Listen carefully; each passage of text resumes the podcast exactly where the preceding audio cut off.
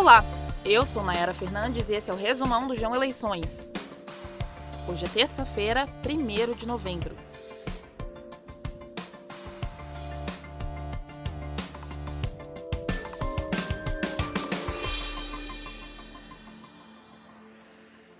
Dois dias depois da eleição, o presidente Jair Bolsonaro rompeu o silêncio e se manifestou hoje à tarde.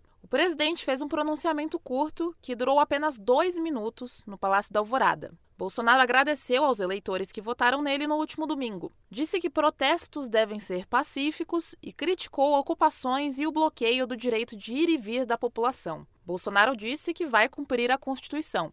Sempre fui rotulado como antidemocrático e ao contrário dos meus acusadores, sempre joguei dentro das quatro linhas da Constituição. Nunca falei em controlar ou censurar a mídia e as redes sociais.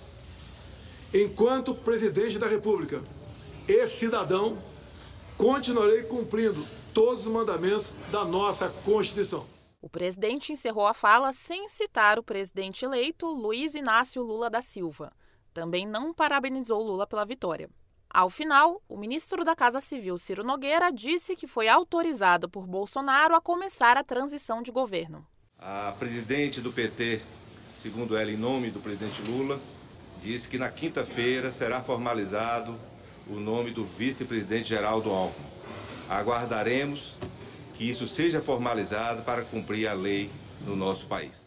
E Lula já escolheu o chefe da transição de governo. Geraldo Alckmin, vice-presidente eleito na chapa de Lula, vai tocar a transição.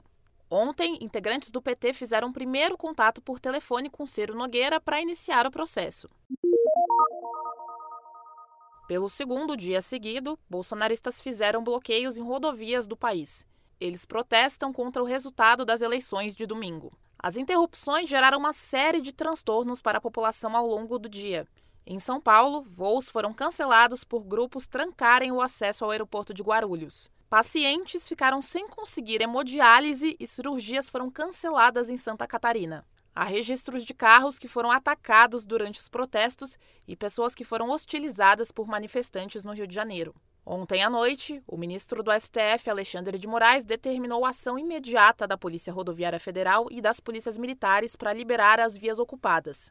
Mesmo com essa decisão, Hoje de tarde havia mais de 470 bloqueios ilegais em rodovias estaduais e federais, localizados em 23 estados e no Distrito Federal, segundo o levantamento do G1. Em uma coletiva de imprensa, a direção da PRF disse hoje que 330 pontos foram desbloqueados. Questionado sobre a demora em liberar as estradas, o diretor executivo da corporação, Marco Antônio Territo, disse que a operação é complexa. Ele também citou falta de agentes para fazer o serviço.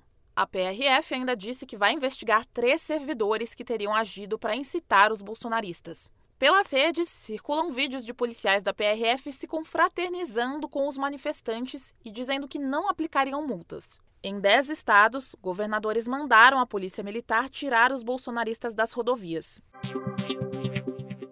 Associações que representam policiais rodoviários federais disseram hoje que o silêncio de Bolsonaro, que durou até hoje, estimula os bloqueios feitos por caminhoneiros e outros manifestantes nas estradas do país.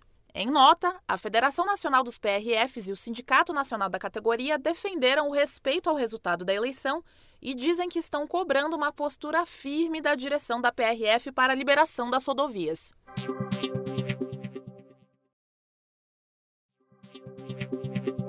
Lula começou a articular uma futura base aliada no Congresso Nacional. Uma reunião com líderes políticos estava marcada para hoje, terça-feira. Conforme informações do Valdo Cruz, o PT vai formalizar um convite para o MDB integrar a base do novo governo no Congresso. Além disso, Lula também vai procurar oficialmente o presidente do PSD, Gilberto Kassab. Além do MDB e do PSD, vão ser chamados outros partidos, como o PSDB, o Cidadania e o União Brasil.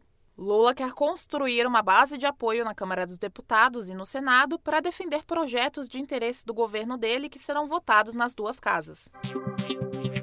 O presidente do Egito, Abdel Fattah al-Sisi, convidou Lula para participar da COP27, Conferência do Clima da ONU, que acontece entre os dias 6 e 18 de novembro no país. Mais de 90 chefes de Estado vão participar do encontro, que todos os anos discute ações para a preservação do meio ambiente e soluções frente às mudanças climáticas. O presidente do Egito disse que espera que o Brasil tenha um papel positivo e construtivo na Conferência do Clima. Um porta-voz de Lula disse à agência internacional AFP que ele está considerando ir, mas ainda não tomou a decisão.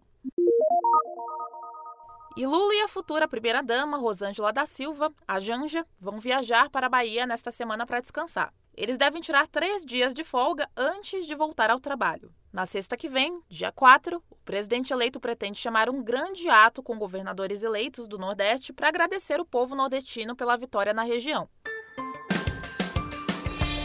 O resumão de eleições está no ar de segunda a sexta no G1, no Globoplay, na playlist Caminho Diário do Spotify e também nos demais tocadores. Eu fico por aqui. Até amanhã!